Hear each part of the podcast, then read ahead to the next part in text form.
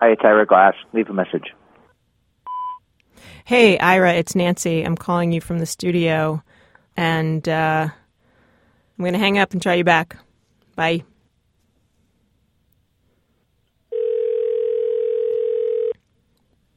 Hello, Nancy FX. Hello.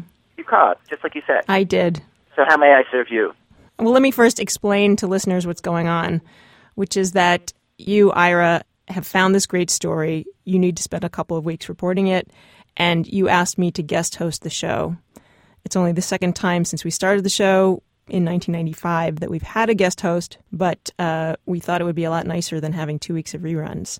So, Here we are. right. So, any last do's and don'ts? No, let me say first of all, like I, I just want to acknowledge you're in kind of a tough position. I think any show, you know, on radio or television, since the media began, when the host goes away, we all want what we're used to. Nobody wants change. Nobody wants the guest host. That is a terrible pep talk, Ira. Wait, was that even supposed to be a pep talk?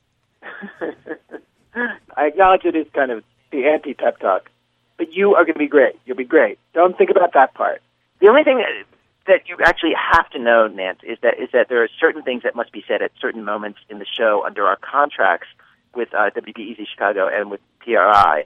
Three times in the show, you have to say their names, and um, and going into the break in the middle of the show, you also have to say it when our program continues, because the phrase "when our program continues" is the one that local stations are listening for. And when they hear that phrase, then they play their local promos.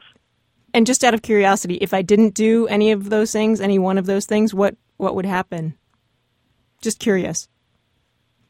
You know, truthfully, I don't know, Nancy, but I, I honestly don't, don't want to find out. Like, like I did, I'm giving you the keys to the car, and I want you to just obey a few simple rules, and everybody's going to get home safely. But wait, how fast does it go? okay, so do you have the contractual uh, language in front of you that I left for you to read now and kick off the show? Do you have it there? Yeah, I got it. All right, so so let's kick it off. From WBEZ Chicago, it's still This American Life, distributed by Public Radio International. I'm Nancy Updike. That's great. See you in two weeks. Okay, have fun.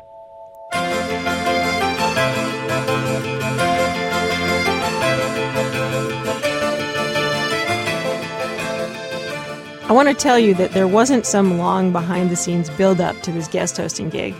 I found out about it not that long before you did. And I'm excited to be doing it. The stories this week are great.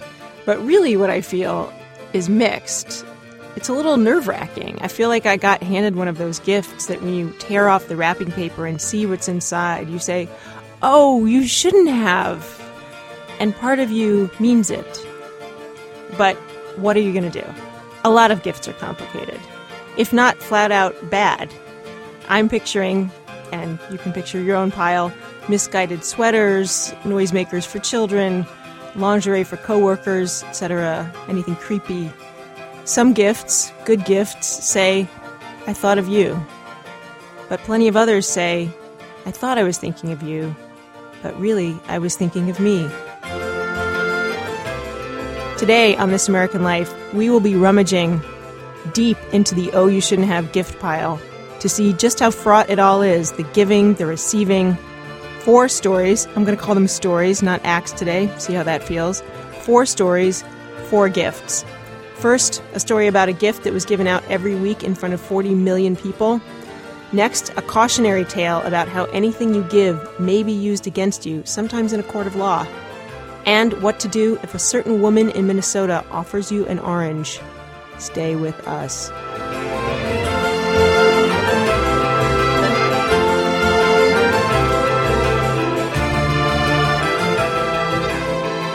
Okay, our first story is from Allison Silverman. You probably know her work. She's written for The Colbert Report, The Daily Show, Late Night with Conan O'Brien, and other famous funny TV shows. She also knows a lot about TV, not just shows that are on now, but also older shows. That was The Week That Was, Saturday Color Carnival, The Jack Paar Show. One of the older shows she's been watching lately was built around the idea of giving people what was supposed to be the gift of a lifetime. Allison had heard of the show, but once she started watching it, She was very, very surprised by what she saw. Here's Allison. What if someone, without your knowledge, was researching your life, organizing it, throwing out the boring bits, playing up the dramatic bits, fitting it all into a classic narrative? And one day he surprised you by putting you on live television and sharing your personal streamlined story with, say, 40 million Americans. It happened to hundreds of people in the 1950s on a show that ran on NBC.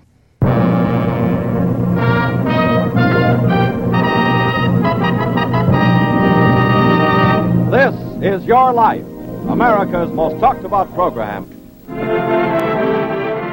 There's not much talk about This Is Your Life today.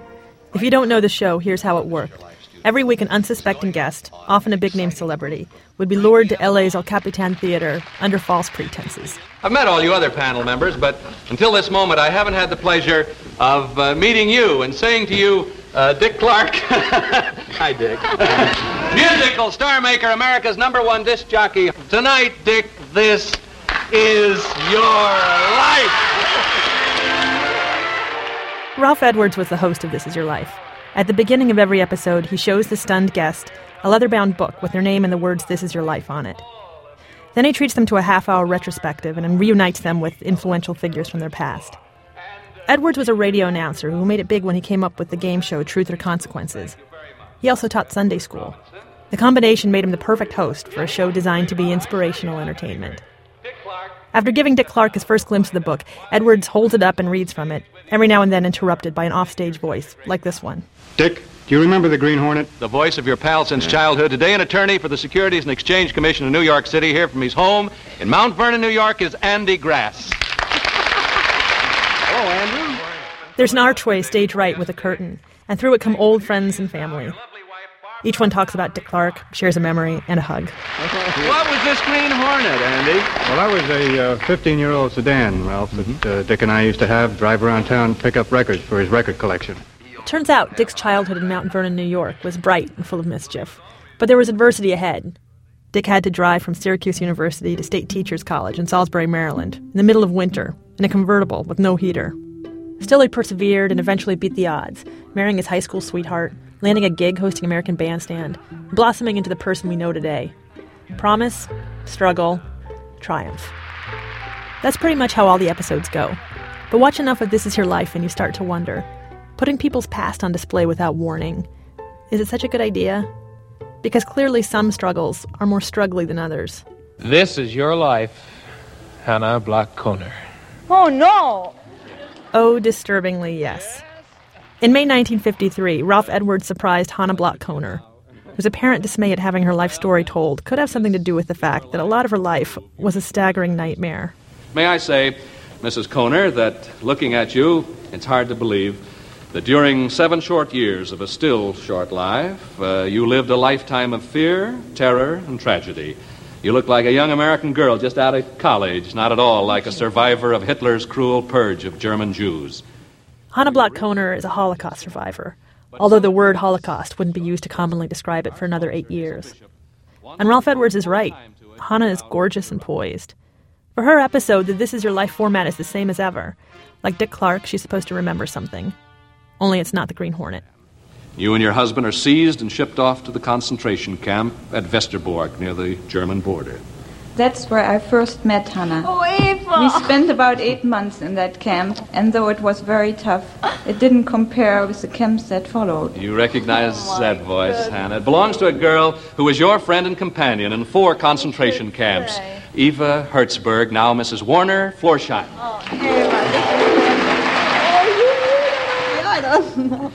Were you and Hannah moved from that first camp together, Eva? Yes, together with a lot of others, we were uh, packed into cattle cars and shipped off to Theresienstadt in Czechoslovakia. Uh, then we were sent off to the extermination camp at Auschwitz uh, in, in Poland. You were each given a cake of soap and a towel, weren't you, Hannah? I don't remember the soap. Well, you were sent to the so called showers, and even this was a doubtful procedure because some showers had regular water, others had liquid gas, and you never knew which one you were being sent to. You and Eva were fortunate, others were not so fortunate, including your father and mother and your husband, Carl Benjamin. They all lost their lives at Auschwitz. Now, if I was surprising someone and sharing the murder of her parents and husband on national television, I would do it differently. I wouldn't do it. But somehow, some way, Hannah's half hour goes by without a hitch. She's reunited with her brother, who she hasn't seen in 10 years. This is my happiest day in all my life. As the show's winding down, it takes a left turn. After all the excruciating details of Hannah's life in Czechoslovakia, the Netherlands, Germany, and Poland, Hannah, Edward sums up her story this way. this is your life. Hannah Bloch Kohner. To you in your darkest hour, America held out a friendly hand. Your gratitude is reflected in your unwavering devotion and loyalty to the land of your adoption. It seems out of nowhere at first. But this is May 1953. It's less than a month before the execution of the Rosenbergs. Calling anyone a patriot in front of 40 million Americans is nice. Calling a Jewish immigrant from Czechoslovakia, a communist country, a patriot is more than nice. It's one of the best presents she can get. And Edwards gives Hannah other presents too, the kind you can bring home. Oh, yes, so that you and Walter can relive this memorable night again and again. Hazel Bishop is presenting you with a 16 millimeter sound film of this program, you see, together with a 16 millimeter sound projector. Now, as a lasting memento of your appearance here, Marshall Jewelers, Fifth Avenue at 56th Street, New York City, have designed for you this lovely 14 carat gold charm bracelet. Now, each charm represents an important event in your life. Can't be easy to design a Holocaust charm bracelet. To their credit, Marshall Jewelers played it safe. With a 14 carat map of Czechoslovakia, a mountain house, a jeep, a sergeant's hat, a suitcase, a Star of David, the Statue of Liberty, the flags of Luxembourg where Hannah was married, and the United States. It's actually nice. It's the kind of Holocaust charm bracelet you pass down to your kids. There's something undeniably strange about all this. The overworked language, the wholesome all American spirit forced into a foreigner's tragedy, the game show tactics, a Holocaust survivor asked to guess who's next to come through the curtain. But Ralph Edwards was trying to do good. His model for the show was Love Thy Neighbor, and though Hannah Kohner's episode was, well, blunt, it was the first national television show to have a Holocaust survivor tell her story. There were just no rules for how you do it. The show was huge. One in four Americans watch This Is Your Life, every week. And Edwards used the attention to help people. When Hannah's episode aired, This Is Your Life donated to United Jewish Appeal and set up a fund for viewers to donate too.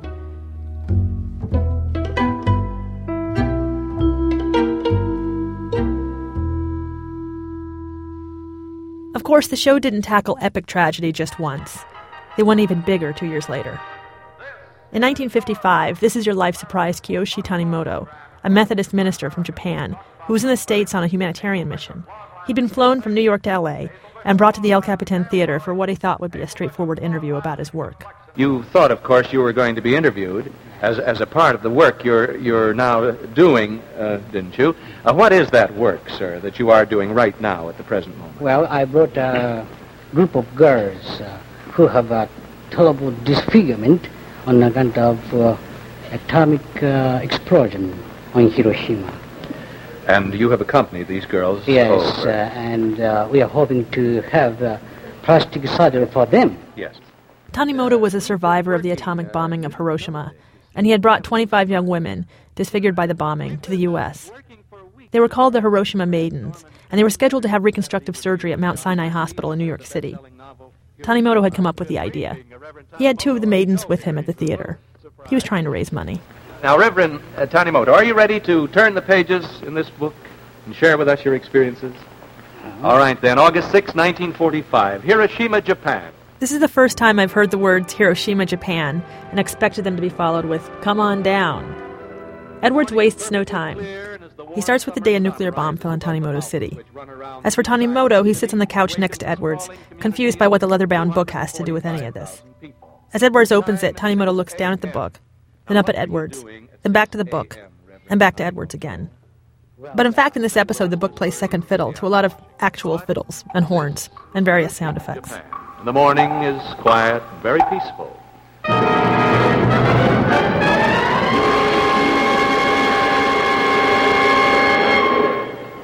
The time has come, that split second of eternity which comes in one way or another to every man in his lifetime. What did you do when you heard that bomb? Well, I didn't hear any sound, but I saw a strange flash running through the midair, and took a couple of steps into the garden and lied on the ground. And I felt strong blast of wind. And then I wake up, I mean, uh, got up, and saw many houses behind me destroyed. You were between two rocks. Well, I saw the uh, whole city on fire. And uh, many people uh, running away from the city in, the, uh, in silence. Uh, their skin peeling off, hanging from face, from arm, but strange to say, in silence, it looked uh, like a procession of ghosts. Edwards cues the jingly Buddhist temple bells, and the show jarringly flashes back to Reverend Tanimoto's youth. First through the curtain is an old woman, the Methodist missionary who introduced him to Christianity. Then it's an old buddy from seminary school who tells a story about Tanimoto chasing girls. After him, a man appears in silhouette behind a screen. Tanimoto hears this voice. Looking down from thousands of feet over Hiroshima, all I could think of was, my God, what have we done? The voice of a man whose second of eternity was woven up with yours, Reverend Tanimoto. Now, you've never met him, have never seen him, but he's here tonight to clasp your hand in friendship. Captain Robert Lewis, United States Air Force, who along with Paul Tibbets piloted the plane from which the first atomic power was dropped over Hiroshima.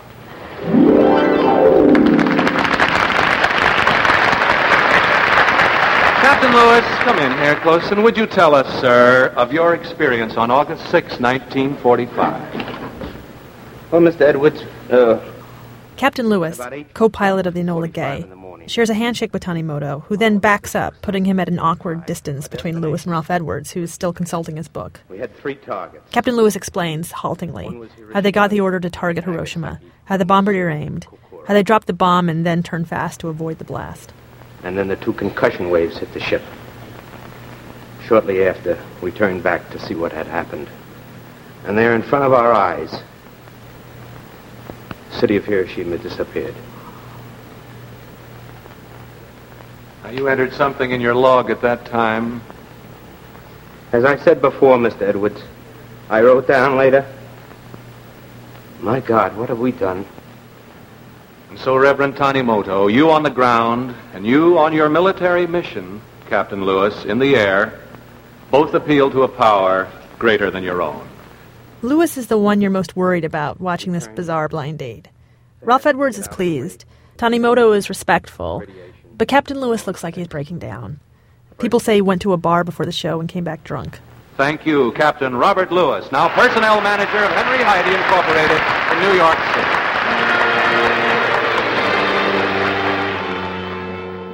In 1971, Lewis sold his famous log from the flight and used the money in part to buy Italian marble for his new hobby, sculpture. The piece he's known for is a mushroom cloud, with streams of blood flowing down the side. Edwards then introduces the two Hiroshima maidens, who are only seen in silhouette, brings on Tanimoto's wife and four kids, Koko, Ken, Jun, and Shin, and here. and gives viewers at home an address to send their donations. The address again, Maidens, Box 200, New York 1, New York. And if you'll accept a change of mood now, I'd like to tell you a bit about wonderful extra rich liquid Prell shampoo. That's the thrilling new companion to Prell in the tube. Even in its heyday, This Is Your Life raised hackles. Time magazine called Ralph Edwards a spiritual prosecutor to his guests. And Jack Gould of the New York Times accused the show and others like it of exploiting the raw and private emotions of the unfortunate. But the unfortunate, they liked it. This Is Your Life might have exploited your story, but it also told you your story, gave it to you. And once you had it, you could do whatever you wanted with it. Hannah's daughter, Julie Kohner, told me that her mother spent the year after the show traveling around the country with a copy of her episode, raising money for United Jewish Appeal. On Passover, the Kohner family would play it on the gift projector they got on This Is Your Life. Years later, Hannah and her husband, Walter, even published a joint autobiography, Hannah and Walter, a love story. And as brutal as his episode seems today, Reverend Kiyoshi Tanimoto had fond memories of his appearance. His daughter, Koko Kondo, who was on the telecast as a 10 year old, told me when English speaking guests would visit, Tanimoto would play them the episode on his gift projector. He wasn't horrified by meeting Captain Lewis, the co pilot of the Enola Gay. In fact, the two of them started writing each other after the show. And Koko Kondo says Captain Lewis changed her whole attitude about the old enemy. Seeing him tear up on stage at the El Capitan, she stopped hating American soldiers.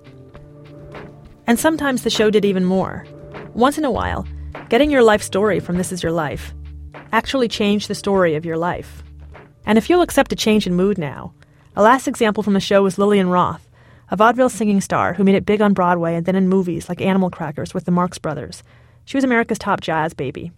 But in 1953, when she came on This Is Your Life, she was pretty much forgotten. The leather bound book starts in a sad place.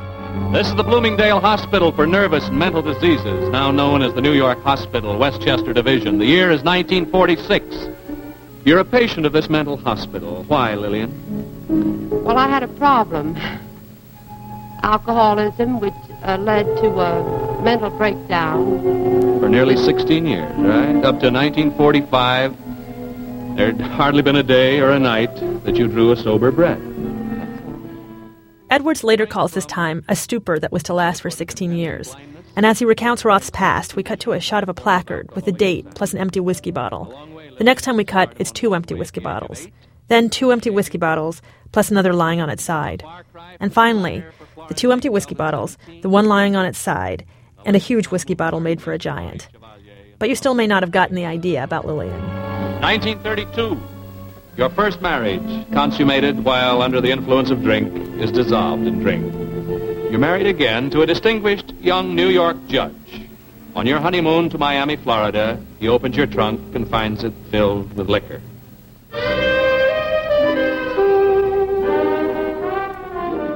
I think that tune is called Trunk Full of Liquor. Lillian Roth was the first and one of the only This Is Your Life guests who knew she'd be on the show ahead of time. She was asked by Ralph Edwards if she would let him share her story, and she did, because she thought it could help someone.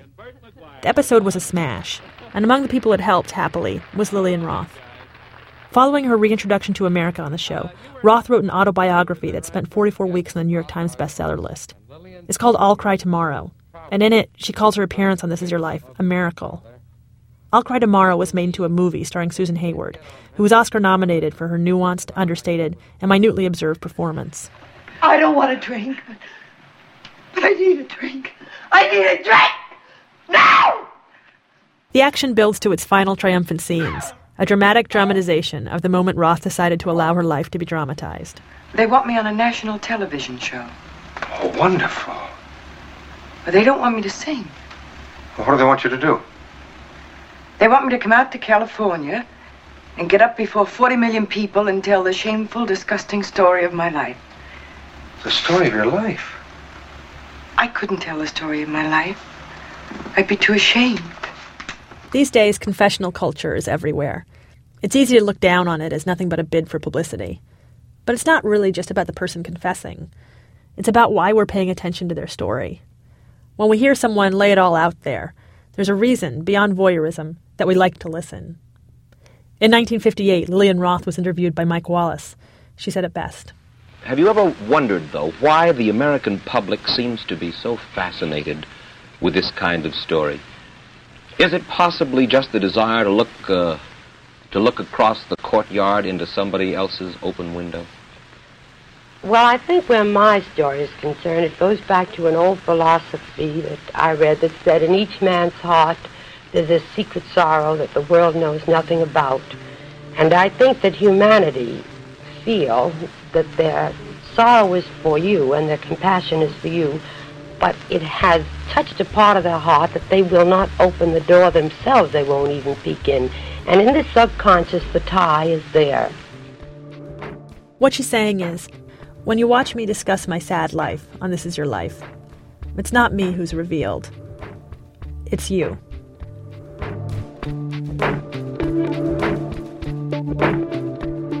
Allison Silverman. I'll cry tomorrow, but let me laugh today. Goodbye to sorrow. Okay, turning to our next story of gifts and their aftermath. Here's a headline that caught my eye a while back. About the newspaper here. Big screaming headline above the fold. Medical marijuana outlet nabbed for overselling in sting operation. This is not a U.S. newspaper, by the way. I've been living in the Middle East for a lot of the past year. And one of the newspapers I read is called Haaretz. It's an Israeli paper. You can look it up online. It has an English edition. And I'll be honest, my interest in this story was entirely escapist. I needed a break from reading about the politics in the region, and medical marijuana outlet nabbed for overselling in sting operation. I was looking forward to drug deals and scandal and people getting nabbed. So here I am. I'm reading the story. And it turns out the sting consists of an undercover policewoman going to a government licensed medical marijuana center and pretending to have cancer. It says here she had a prescription for medical marijuana, and she went to this place several times to get her allowed dosage. But she kept saying she was still suffering. Her dose wasn't enough. She needed more. According to one unnamed source in the story, she, quote, begged repeatedly for more cannabis, saying she could not stand the pain. Finally, someone at the place caved and gave her more, about a third of an ounce, according to the paper. Picture around half a baggie, a couple of handfuls. That was the drug deal caught by the sting. Someone giving a supposedly sick person who had a prescription a bit more marijuana than she was prescribed after being begged by the person who was pretending to have cancer. When I finished the story, all I could think was, wait, really?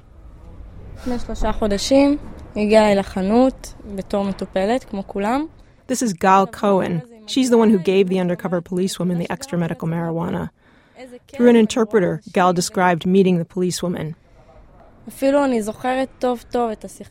I met her for the first time three months ago. She described uh, suffering from cancer and, and, that her condition was so severe that she doesn't uh, leave the house much.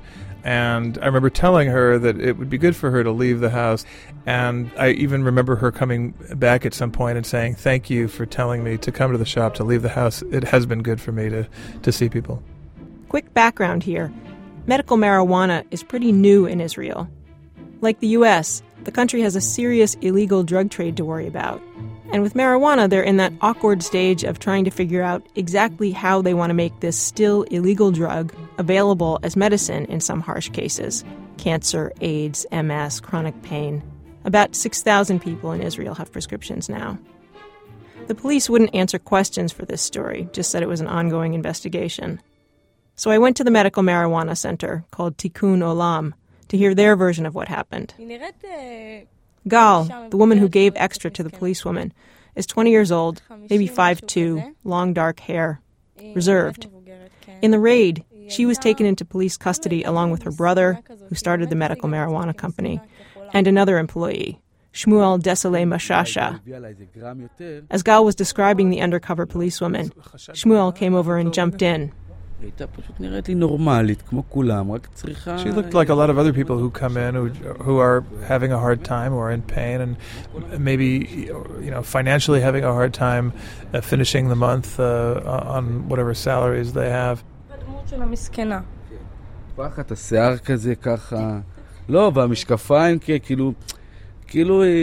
You're like showing her how her sweater is what? It's like askew and she's got her big She's wearing a big sweater. Big sweater, clumsy sweater.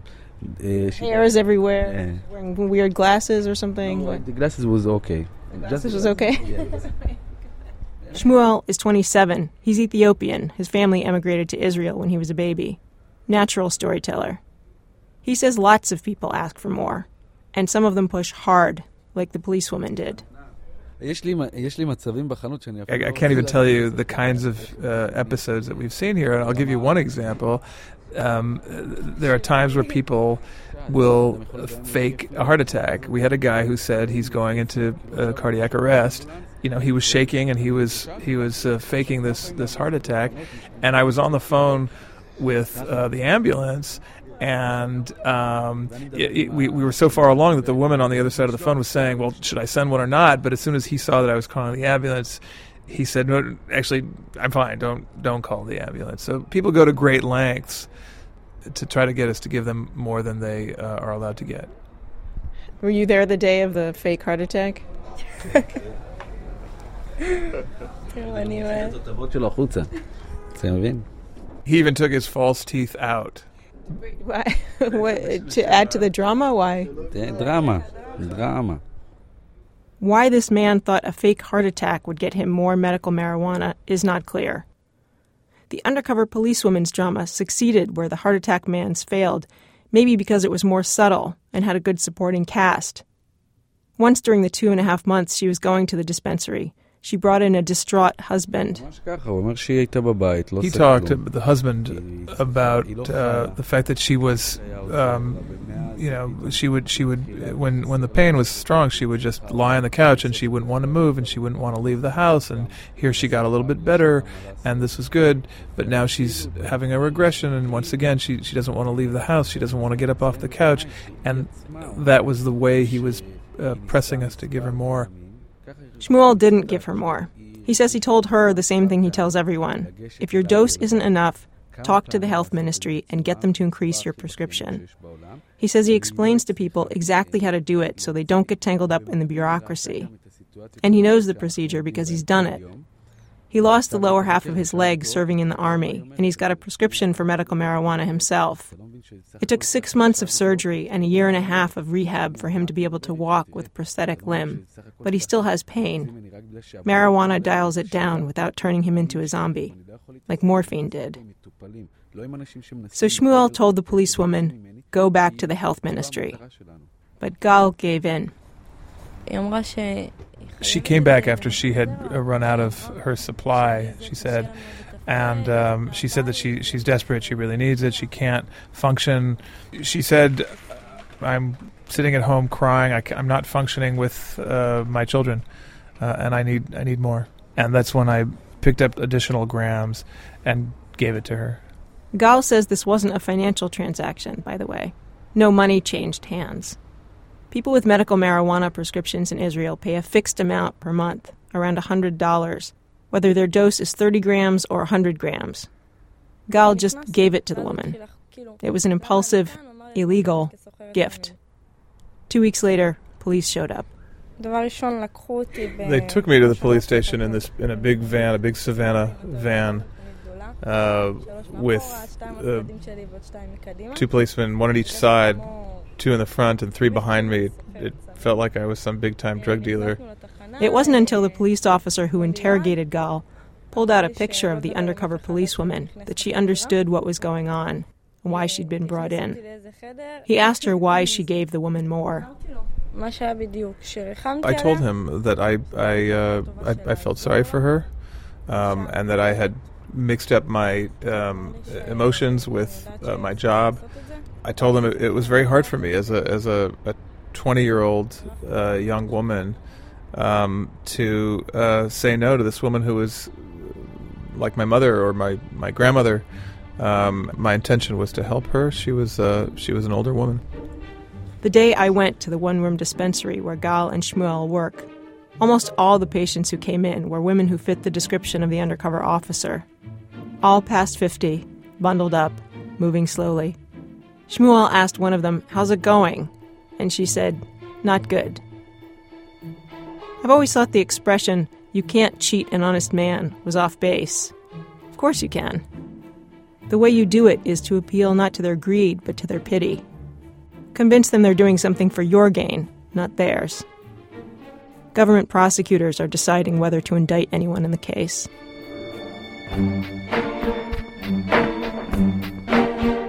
Coming up, goldfish and a battle over dried fruit. That's in one minute from WBEZ Chicago and Public Radio International when, say it with me, when our program continues. Welcome back. I'm Nancy Updike, sitting in for Ira Glass, who's out reporting a story for two weeks. It's This American Life, and we have a theme this week, like we do every week. And today it is Oh, You Shouldn't Have. We're looking at some of the hazards and joys of giving and receiving gifts, from huge ones like a TV special about your life to ones as small as a lowly orange. Let's talk for a minute about etiquette. I think there's something almost un American about etiquette. I know there are people who will disagree with me on this, but I think for a lot of Americans, the idea that there are rules out there about the proper way to behave, rules more elaborate than just common sense, seems pretentious European, like one more thing we fought the British to be free of. Not that we're rude, we just don't like to be fancy. Meantime, we're full of immigrants from much older fancier countries. Nazanin Rafsanjani was born in Iran, grew up in Minnesota, and she's steeped in both worlds. She still has family in Iran she goes to see. She's got her family here. But then American friends. She went to school here. Her husband is American. And she says there's one key Iranian concept that is way beyond even the most party manners American notion of please, thank you, and oh, you shouldn't have gone to all this trouble. Okay, so it's called Tarof. And it's basically this like social custom of um, never saying what you want and offering things to people that you may or may not really want to, to give them. What happens like millions of times a day in Iran probably is that you, you know, you go to someone's house and, you know, they say, Are you hungry? What can I get you? Do you want some tea? Do you want some fruit? Cookies? And you say, No, no, no, no. I'm I'm just here. I just want to see you. I'm not here for any of that stuff. I'm not I'm not hungry. I'm not I don't want any tea. And they're like, No, you you know, you have to have some tea. Um, you have to have some fruit, just one orange. Just have an orange. Have an orange and an apple. So like you may or may not want the tea. You may really want the tea. Um, they may be like on their way out the door and not expecting you and not want you at all to stay for tea or fruit or anything. But it doesn't matter.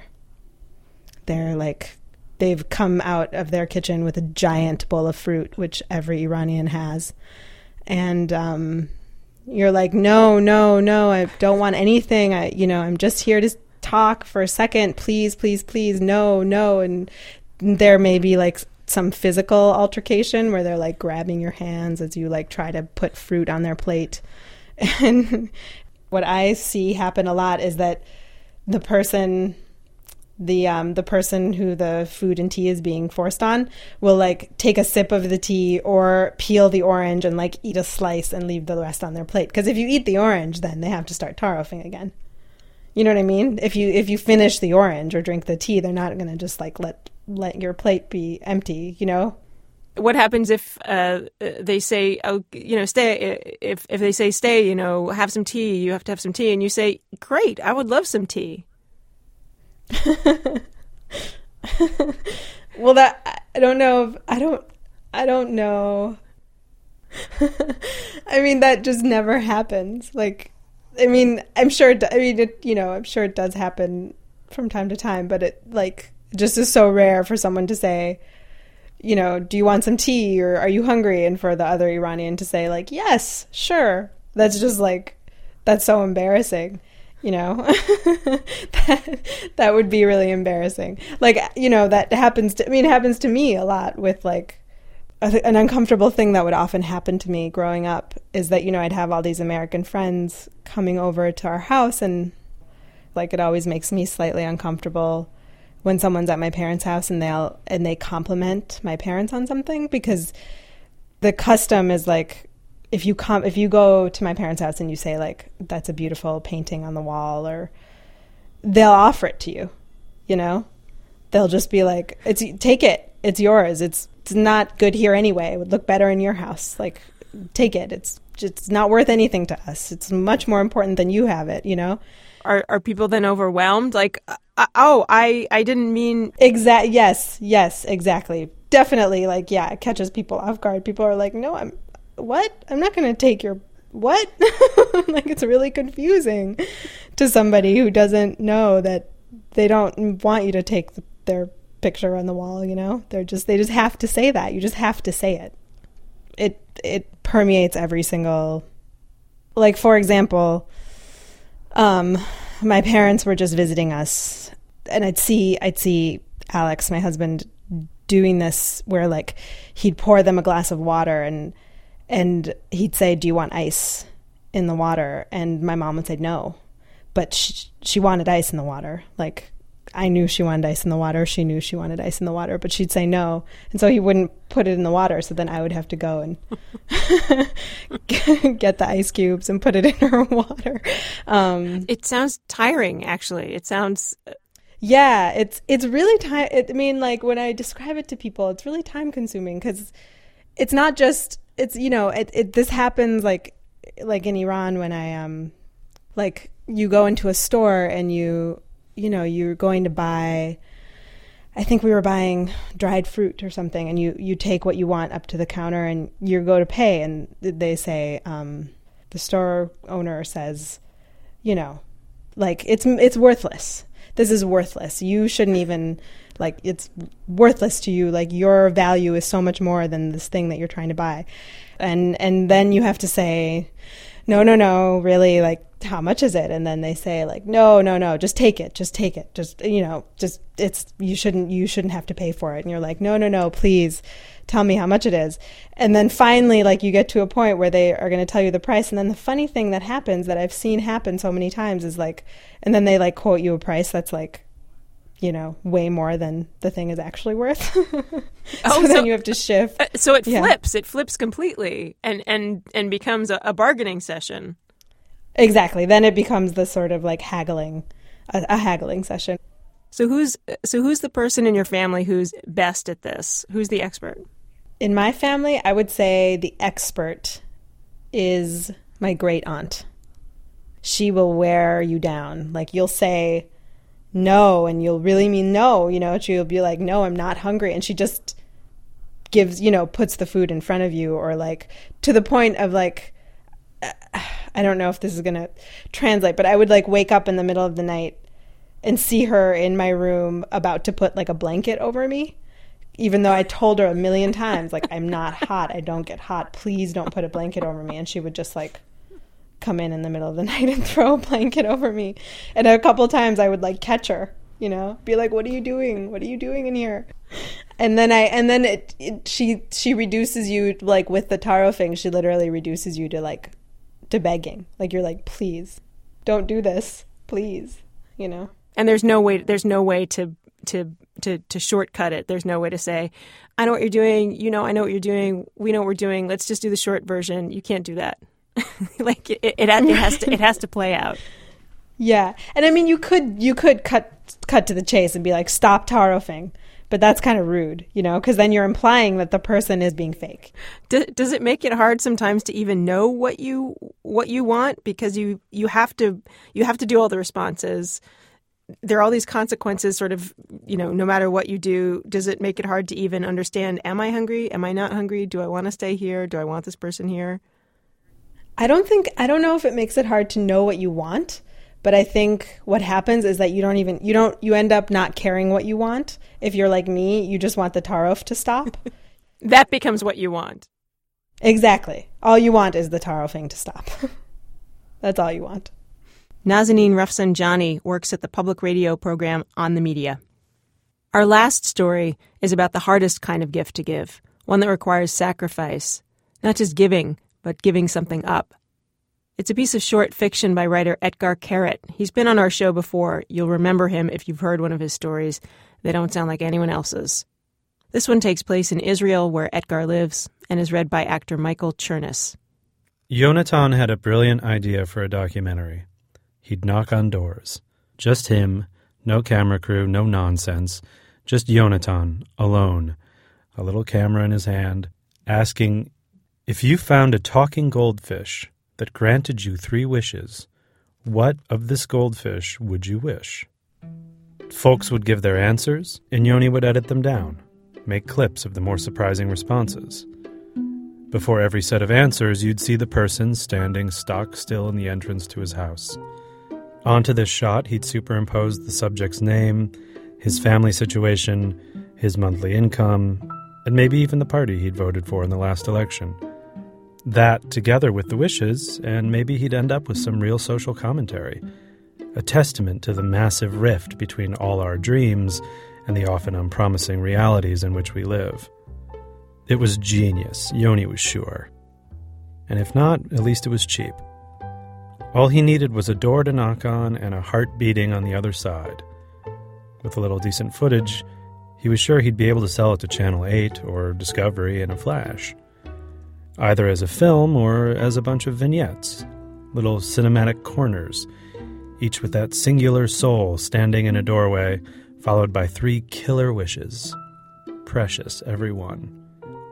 Even better, Maybe he'd cash out, package it with a slogan, and sell it to a bank or cellular phone company. Maybe tag it with something like Different dreams, different wishes, one bank. Or the bank that makes dreams come true. No prep, no plotting, natural as can be. Yoni grabbed his camera and went out knocking on doors.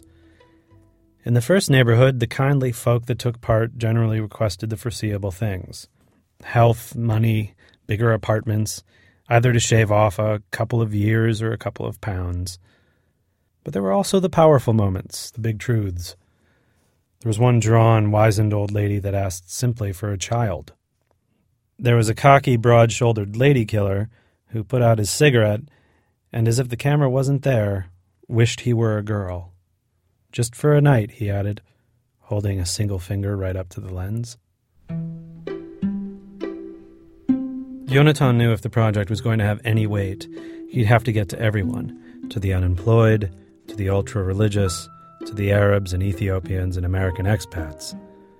Maybe some beleaguered Arab man would stand in his doorway and, looking through Yonatan and his camera, looking out into nothingness, just pause for a minute, nod his head, and wish for peace. That would be something to see. Sergei Goralick doesn't much like strangers banging on his door. Less so is he amenable to it when those strangers are asking him questions. In Russia, when Sergei was young, it happened plenty. The KGB felt right at home knocking on his door. His father had been a Zionist, which was pretty much an invitation for them to drop by any old time. When Sergei got to Israel and then moved to Jaffa, his family couldn't wrap their heads around it. They'd ask him, What are you looking to find in a place like that? There's no one there but addicts and Arabs and pensioners. But what is most excellent about addicts and Arabs and pensioners is that they don't come around knocking on Sergei's door. Like that, Sergei can get his sleep and get up when it's still dark. He can take his little boat out into the sea and fish until he's done fishing, by himself, in silence, the way it should be, the way it was. Until one day, some kid with an earring in his ear, looking a little bit homosexual, comes knocking. Hard like that, rapping at his door, just the way Sergei doesn't like.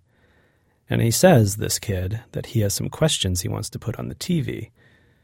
Sergei tells the boy, tells him in what he thinks is a straightforward manner, that he doesn't want it. Not interested.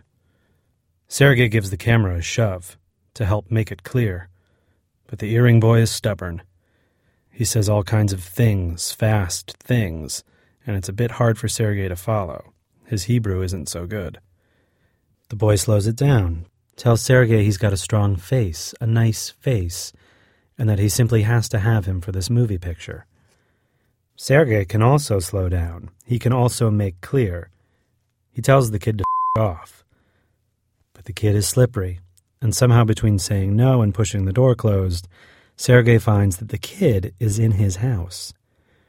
He's already making his movie, running his camera without any permission, and from behind the camera still telling Sergei about his face, that it's full of feeling, that it's tender.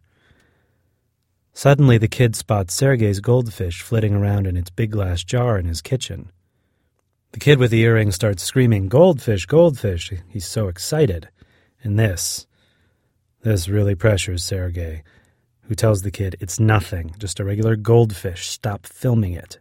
Just a goldfish, Sergei tells him, just something he found flapping around in the net, a deep sea goldfish. But the boy isn't listening.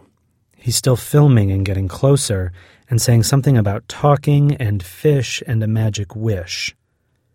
Sergei doesn't like this, doesn't like that the boy is almost at it, already reaching for the jar. In this instant, Sergei understands the boy didn't come for television. What he came for specifically is to snatch Sergei's fish, to steal it away. Before the mind of Sergei Goralick really understands what it is his body has done, he seems to have taken the burner off the stove and hit the boy in the head. The boy falls. The camera falls with him. The camera breaks open on the floor along with the boy's skull. There's a lot of blood coming out of that head, and Sergei really doesn't know what to do. That is, he knows exactly what to do, but it really would complicate things. Because if he brings this kid to the hospital, people are going to ask what happened, and it would take things in a direction Sergei doesn't want to go.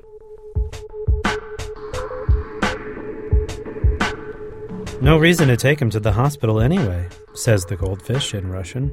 That one's already dead. "Oh, he can't be dead, Sergei says with a moan. I barely popped him. It's only a burner, only a little thing. Sergei holds it up to the fish, taps it against his own skull to prove it. It's not even that hard. Maybe not, says the fish, but apparently it's harder than that kid's head. He wanted to take you from me, Sergei says, almost crying.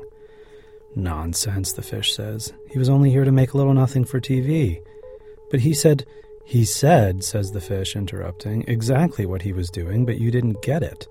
Honestly, your Hebrew, it's terrible. Yours is better, Sergei says. Yours is so great. Yes, mine's super great, the goldfish says, sounding impatient. I'm a magic fish. I'm fluent in everything. All the while, the puddle of blood from the earring kid's head is getting bigger and bigger, and Sergei is on his toes up against the kitchen wall, desperate not to step in it to get blood on his feet. You do have one wish left, the fish reminds Sergei. He says it easy like that, as if Sergei doesn't know, as if either of them ever loses count. No, Sergei says. He's shaking his head from side to side. I can't, he says. I've been saving it, saving it for something. For what? The fish says. But Sergei won't answer.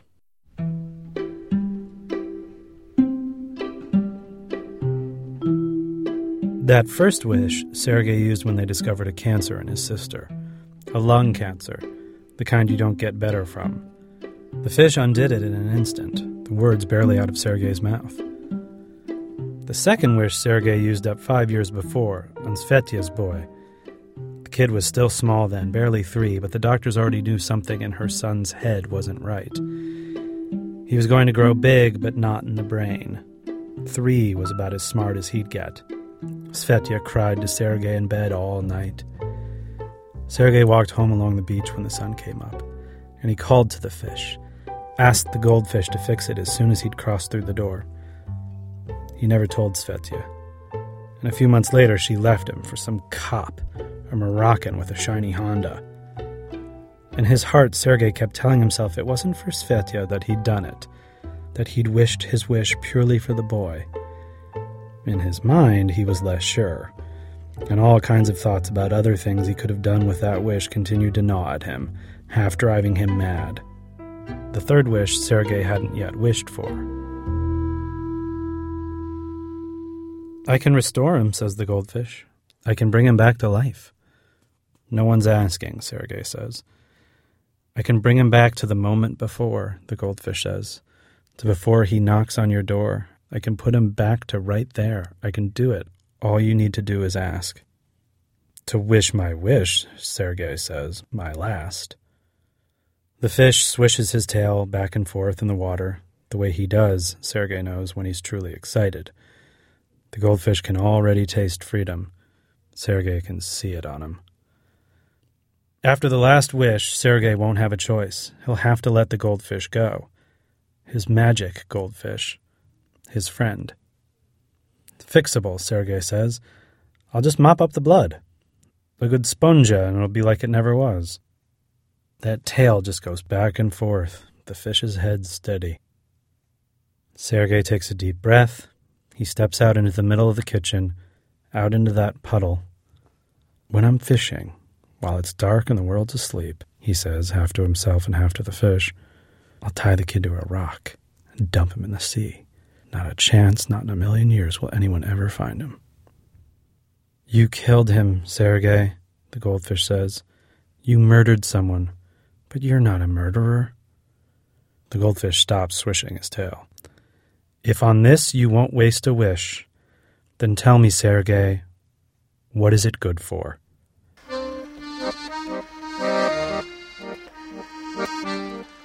It was in Bethlehem, actually, that Yonatan found his Arab, a handsome man who used his first wish for peace. His name was Munir. He was fat with a big white mustache, super photogenic. It was moving the way he said it.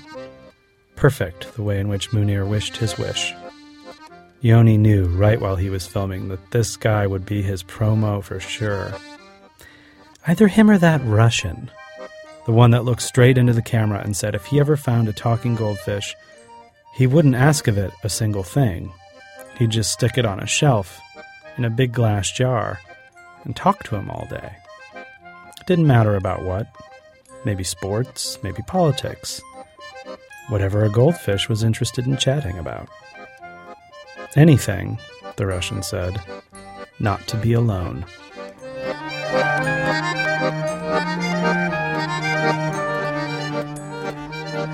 Etgar Keret's newest book in English is called The Girl on the Fridge and Other Stories. This story was translated by Nathan Englander.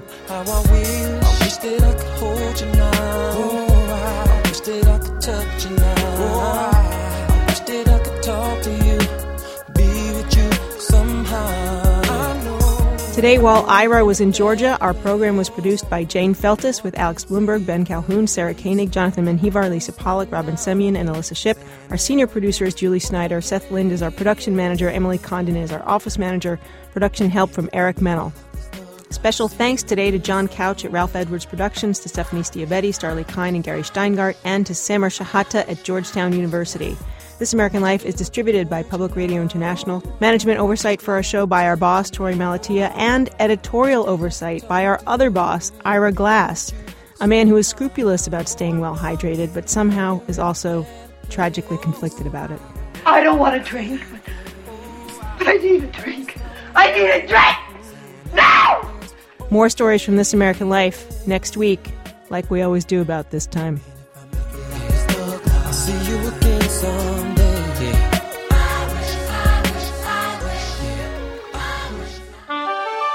PRI, Public Radio International.